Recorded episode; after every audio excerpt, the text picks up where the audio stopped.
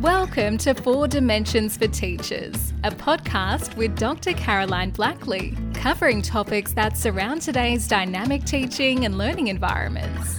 Ignite your curiosity, engage your passion for discourse, and encourage others to join us in these robust conversations, all to strengthen our community of practice. No need to put your hand up. Just tune in as we laugh, cry, challenge each other, and aim high to continue to be the best teachers we can. In podcast 67, we talked about adults and devices. And as I said back then, I find it really interesting how we often have the blaming of the use of devices and how it has interrupted, disturbed, created such a different learning space in which we work in now. It's created a different society, but the reality is that we as adults have changed the way we work with devices as well. Outside of that, the conversation for me then really comes back to how do we as teachers manage? How do we set up and respond to interactions with students when it comes to the device usage that's in our classroom? The reason that's such an important conversation for us to have is that a lot of teachers, I guess, see a reality of they want students to sit, behave, do as they should. And devices become quite a distraction, quite a challenge. And in some situations, they quite honestly are the thing that escalates negative interactions between teacher and student.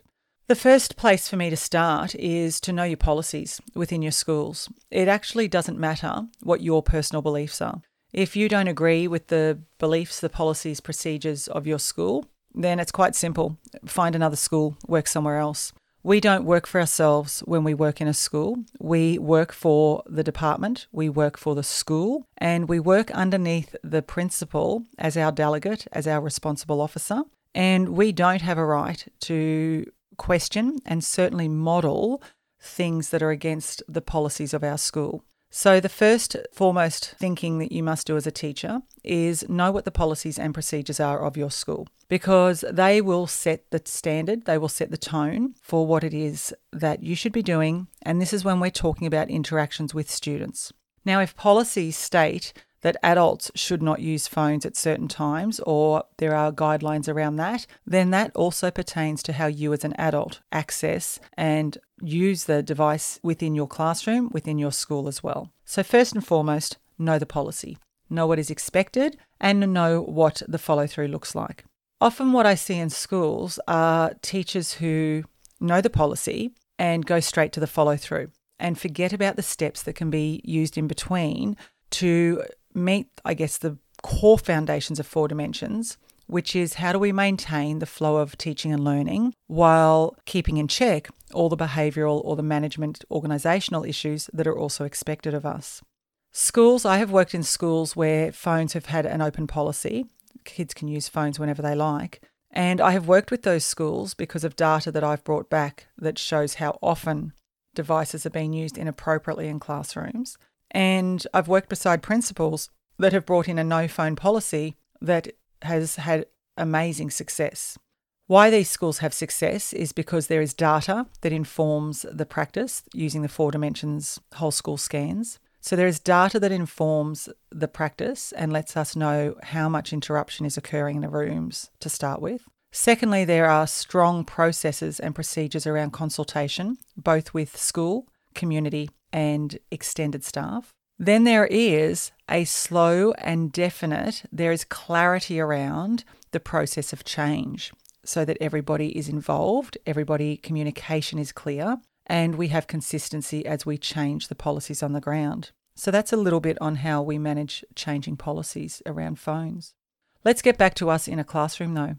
So the first thing is if a student refuses to follow instructions, they know the school policy is to not have phones on them. For me as a teacher, it is how does my interaction with this student right now impact on the learning of everybody?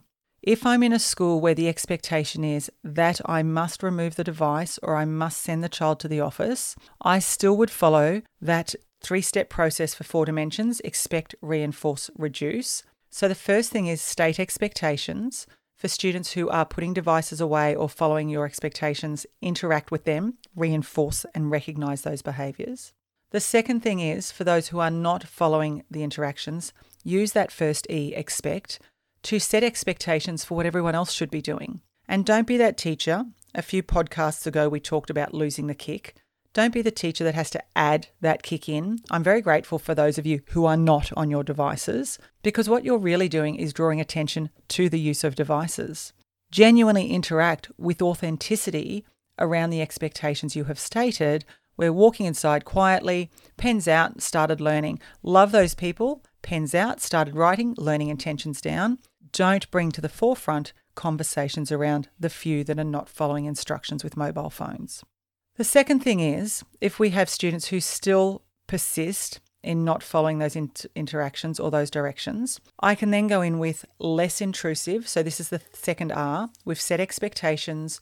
We're recognizing students meeting those behavior expectations through interactions. That's the ER. And the third R is about reducing the public interaction, the public footprint. So, my first interaction can it be a curriculum one?